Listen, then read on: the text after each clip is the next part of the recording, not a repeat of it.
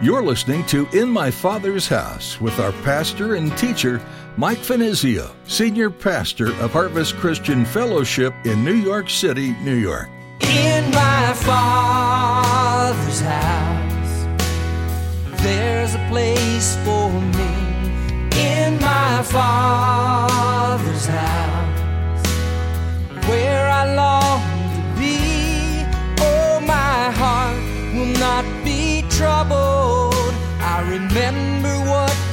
said.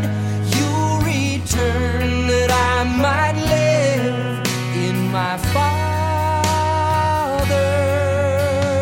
house.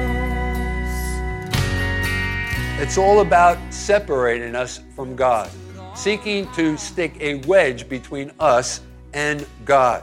You see, the devil hates man's obedience and, alli- uh, and allegiance to God. He hates God, and his one desire is to ruin man and destroy the glorious works of God in this world. And thus, he proceeds to do his work according to the scriptures in a very deceptive way. Sin isn't worth it. Satan always makes it look so appealing. He knows he can't take us out of God's hand, so what's the point? Why does he go to the trouble? As Pastor Mike will explain in today's message, it's all about his disdain for God. He knows how it breaks God's heart to see his children suffer under the weight of sin, and he loves to see that pain. Don't let him have that pleasure. When you feel him drawing you into temptation, just run away and go straight to your loving Father. Now here's Pastor Mike in the book of 1 John chapter 3 as he begins his message, Victory over the Devil.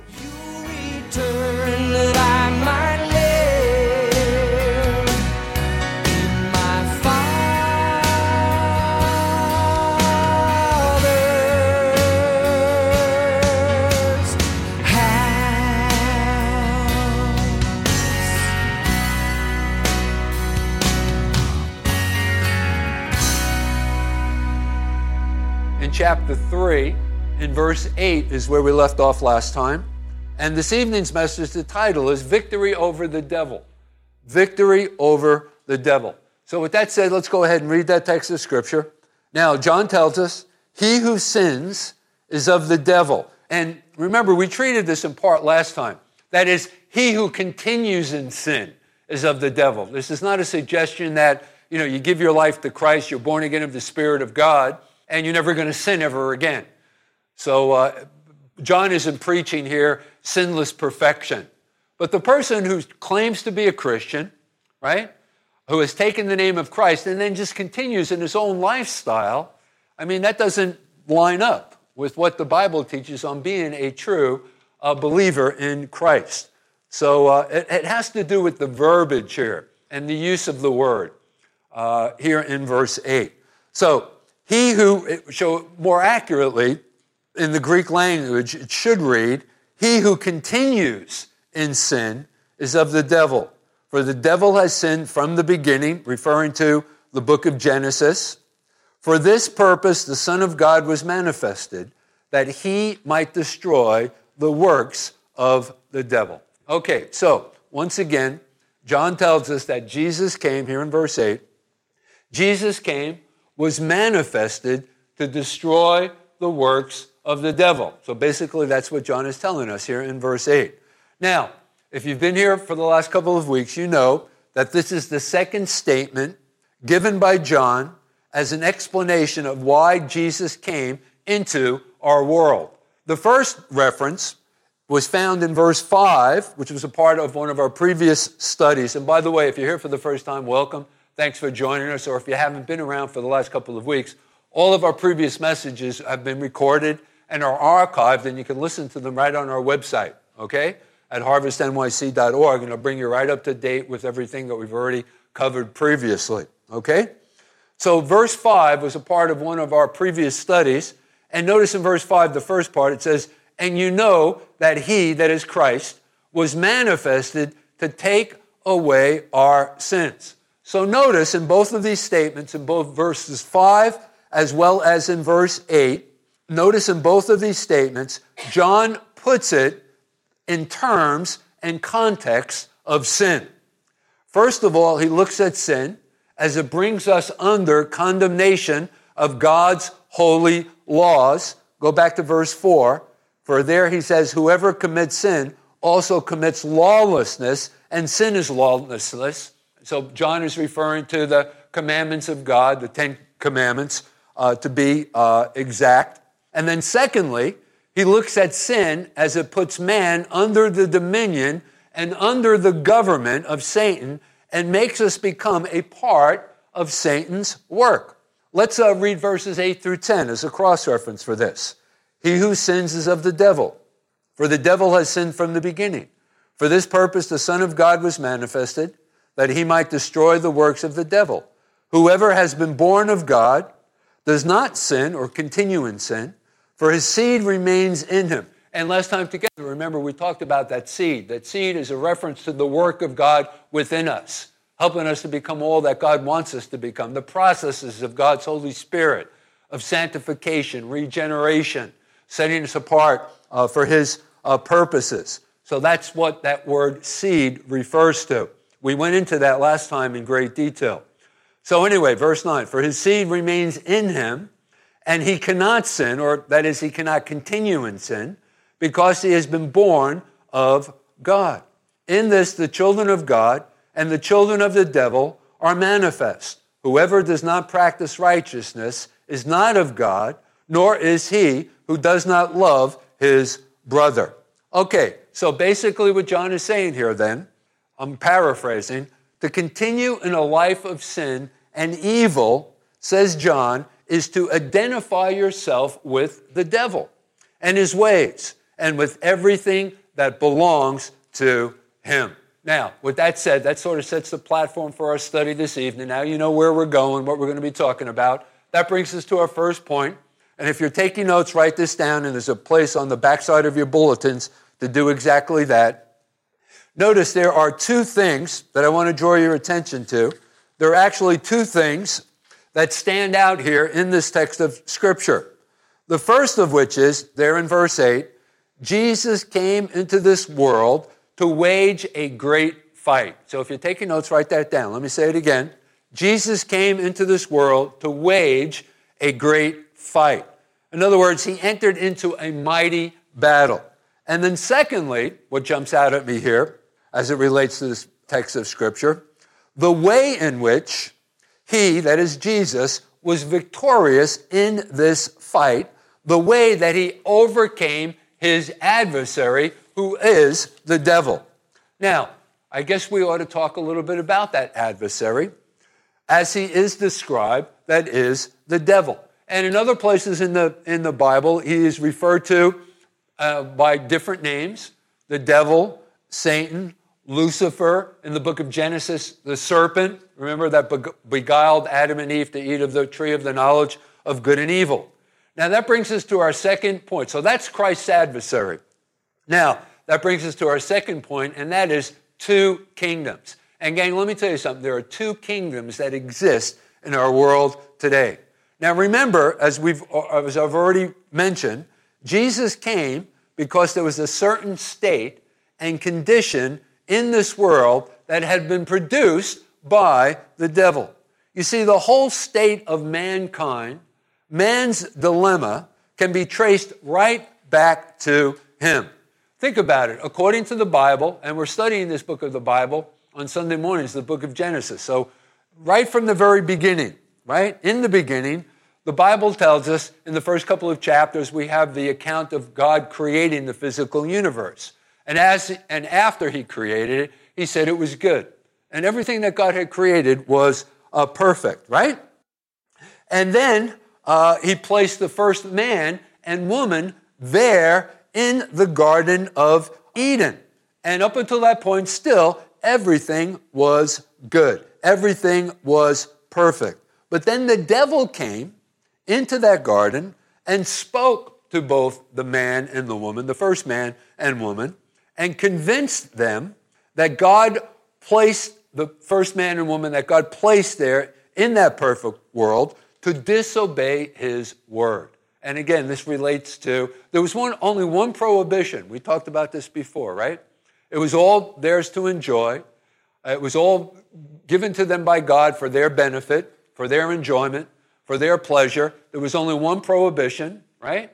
Don't eat of the tree of the knowledge of good and evil. Well, Satan came in, he enticed them, he suggested certain things. We'll talk about some of those things in just a moment. He beguiled them, and in fact, they did disobey God and God's word. He enticed them to sin. You know the story. So man went against God, and the result of all that is the state of the world as it has been right from the very moment man chose to disobey God. The sin was passed along from our first father unto everyone else. Adam was our first father. So let me sum it up for you in this way The world has become the kingdom of Satan. He has produced certain results, which John refers to here as the works of the devil. Now, what am I referring to? I'm talking about wars, I'm talking about fighting, I'm talking about greed, I'm talking about sickness, I'm talking about death. So, Jesus came then to deliver men and women out of that kingdom, the kingdom of darkness, the kingdom of the devil, the kingdom of Satan, and translate them into his kingdom, the kingdom of Christ, the kingdom of light. So then, there exist these two kingdoms the kingdoms of Christ and the kingdom of the devil light and darkness, life and death. Now, with that said, let's go into this works of the devil. And this serves as our third point this evening. Let's talk a little bit about that. Let's talk a little bit further how he uh, does these works in people's lives. Well, basically, it's all, and, again, as I mentioned before, we're not ignorant of the devices of Satan. And there's not an awful lot of devices that he uses to get us all messed up and tricked to disobey God's uh, laws. So it, it's good that we are aware of how he goes about doing this. Basically, it's all about separating us from God, seeking to stick a wedge between us and God. You see, the devil hates men's obedience and, uh, and allegiance to God. He hates God, and his one desire is to ruin man and destroy the glorious works of God in this world.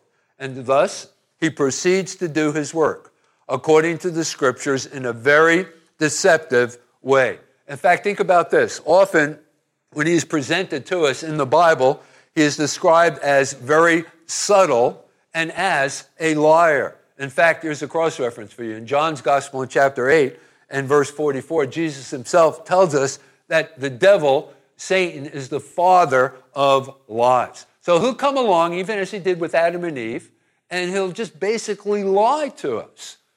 Lie to us about certain things, particularly as it relates to God. We'll talk about some of that in just a moment.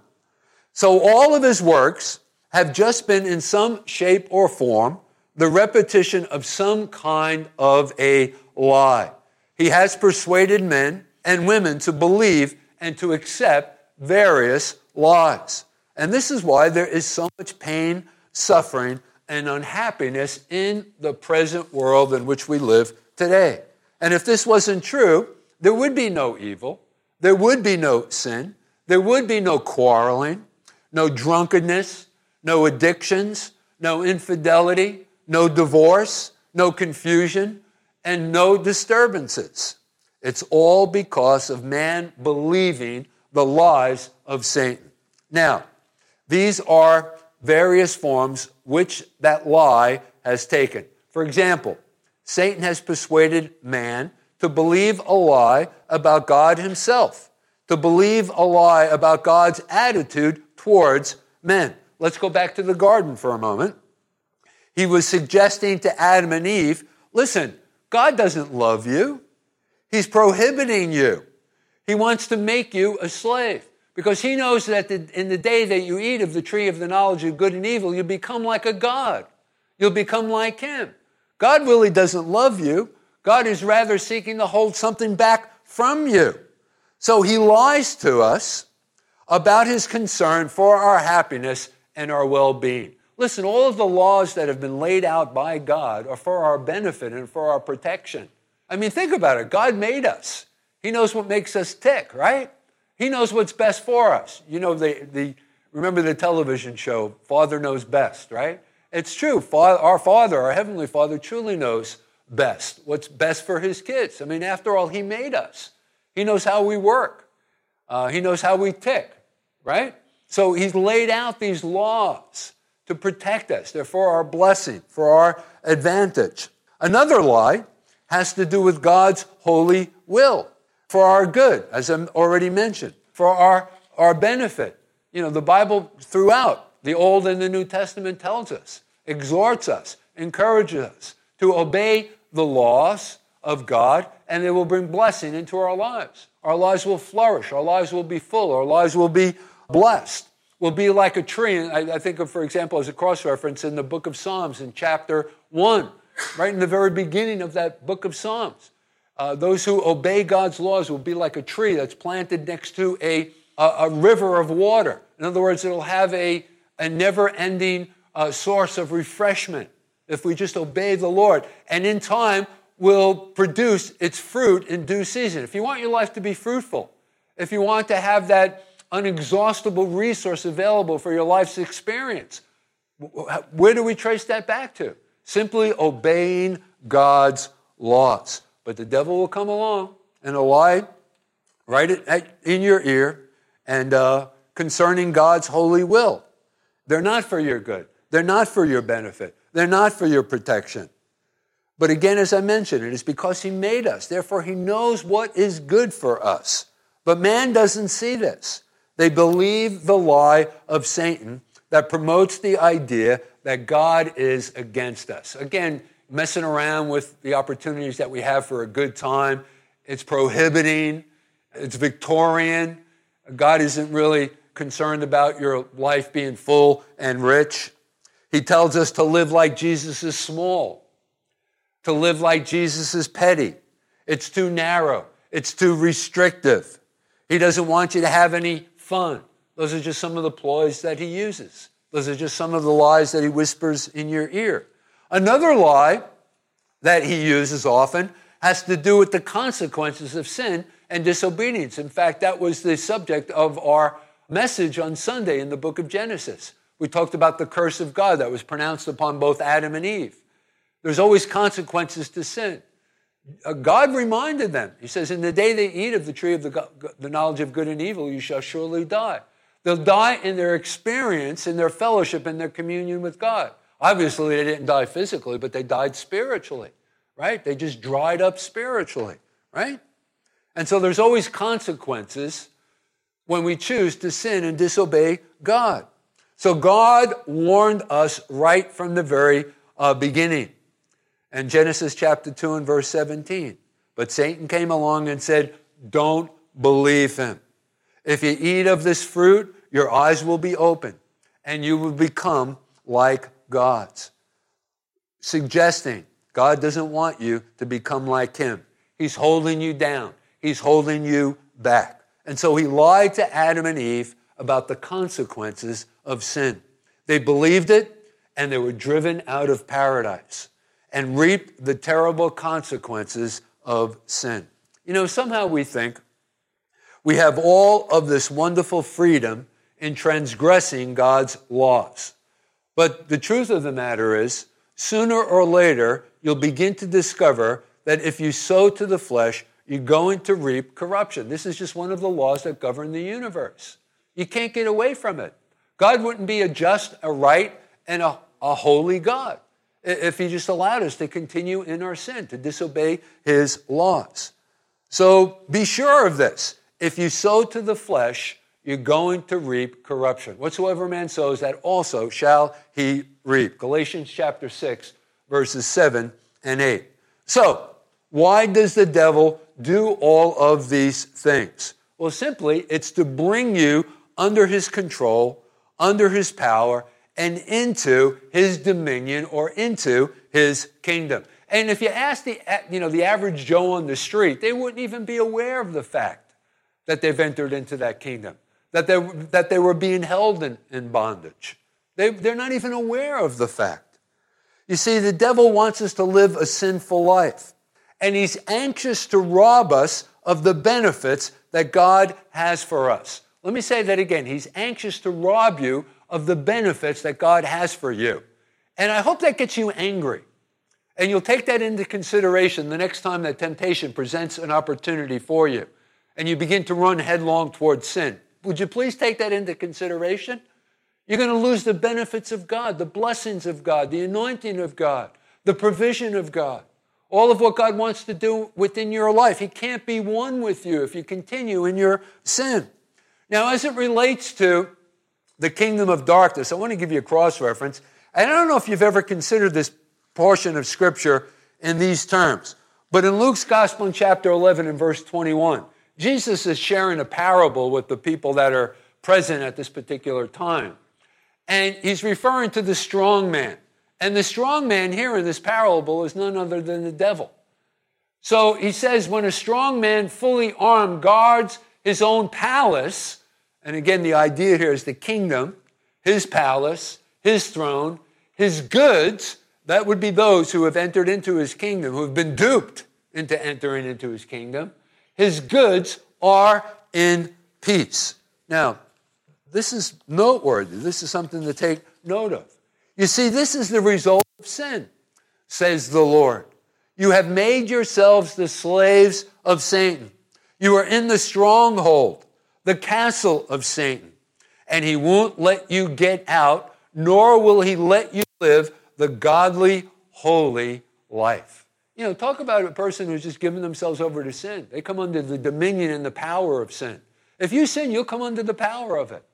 And let me tell you something sin is a hard taskmaster. I'd rather be mastered by Christ. You know, that's a wonderful bondage, right? It's a bondage of love and provision and blessing and, and ultimately eternal life. If you try, he'll strike you down. If you try to get out of that kingdom, he'll, he'll do everything within his capacity, within his abilities to strike you down. Because you're under his power and his dominion. You know, in 1 Timothy, we're told that we're taken captive at his will. That's pretty scary stuff. You know, we're not even aware of the fact. And he just, you know, at his will can take a person captive. That is, if we don't stay close to Christ. So if you try to escape that kingdom, he'll strike you down. Why? Because you're under his power and his dominion.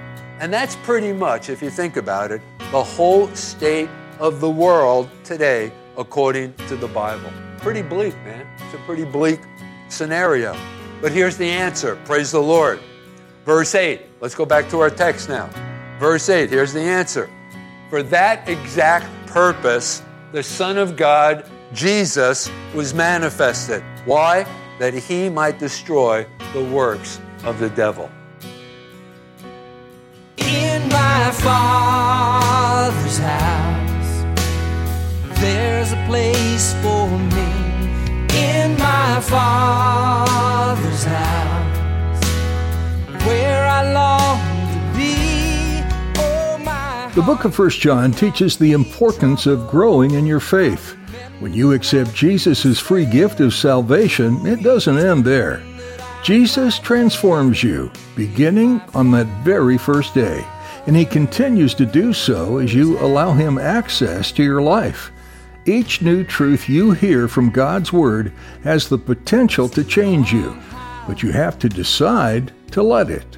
It's our desire at In My Father's House to present Jesus to you through each program, and we pray He's already making an impact in your life. If you'd like to explore more messages from Pastor Mike, visit harvestnyc.org. You'll find them under the Resources tab. Come visit us too. You can join us for worship this Sunday at Harvest Christian Fellowship. To find out more and reserve your seat, visit harvestnyc.org or join us online to worship through the live stream. Each Thursday, we're also meeting virtually to step back into the Word and worship the Lord. We'd be honored if you join us. 7:30 online at harvestnyc.org. While you're there, be sure to sign up for our email list for daily devotionals and the latest event information at Harvest Christian Fellowship. We'd also ask that you prayerfully consider supporting the ministry of In My Father's House through donation. We appreciate every gift given, and we'll use it to reach more people with the Word of God. Find out more and donate securely online by clicking the Donate tab at harvestnyc.org. That's all for today. We hope you'll join us again right here on In My Father's House.